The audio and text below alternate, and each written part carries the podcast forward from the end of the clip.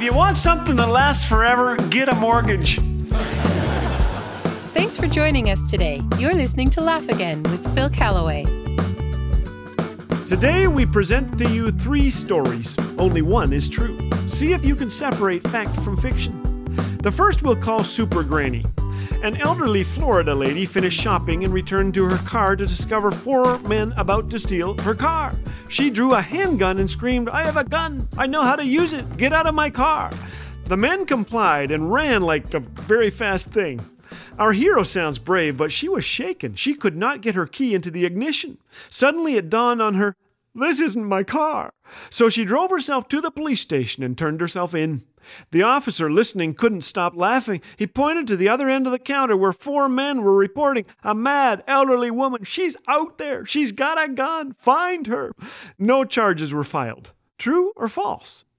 Our second story is Fresh Donuts, anyone? It comes from West Berlin in nineteen sixty-three, where U S President Kennedy, in an attempt to connect with the German people, told the crowd, "Ich bin ein Berliner." Unfortunately, the words translated mean, "I am a jelly donut." True or false?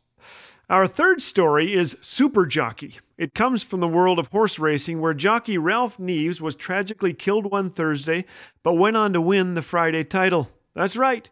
Neves later revived and asked to get back out there. Track administrators refused, of course, but Neves competed in five races the next day, winning the prize money and a gold watch from Bing Crosby. Time to cast your votes. Here's our answer. Few urban legends are more humorous than Super Granny. Sadly, it's not true. As for Fresh Donuts, anyone, President Kennedy was correct. The word ein implied being a Berliner in spirit. His audience understood precisely what he meant. Our story of Ralph Neves is true. Neves was one of the top jockeys on the West Coast when he was thrown from his horse into a wooden railing, trampled, and carried lifeless from the track by three physicians who declared him dead. One gave him a shot of adrenaline, however. Neves stood up and asked to ride again. The very next day, he competed in five races. Though he failed to finish first in any of them, he had enough second and third place finishes to win the overall riding title, the cash, and Bing's gold watch. Well, I don't know about you, but when I hear stories, I want to know if they're true. I've been a magazine editor and journalist for nigh on to thirty years, and I've been taken a few times. Skepticism can be a healthy antidote to being hoodwinked. Lee Strobel was an atheist and a skeptical investigative journalist at the Chicago Tribune when his wife came to faith in Jesus. Lee knew two things: she would be miserable to live with, and this Christianity was a lie. Lee laughed as he told my son and me about it over lunch in California. It turned out that his wife Leslie was more alive and more fun than ever.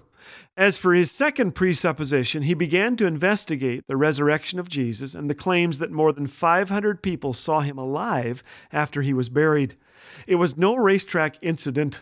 People didn't survive crucifixion.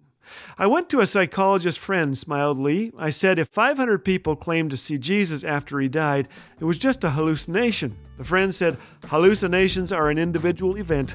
If five hundred people have the same hallucination, that's a bigger miracle than the resurrection." Lee soon found the evidence for the resurrection overwhelming and came to faith in Jesus. As for Ralph Neves, the San Francisco Chronicle read, "Ralph Neves died but lives to ride and win." He was buried in San Marcos, California. I think the date on his tombstone should read nineteen sixteen to nineteen thirty-six, nineteen thirty-six to nineteen ninety-five. Need a little refresh of the life-giving hope we have in Jesus?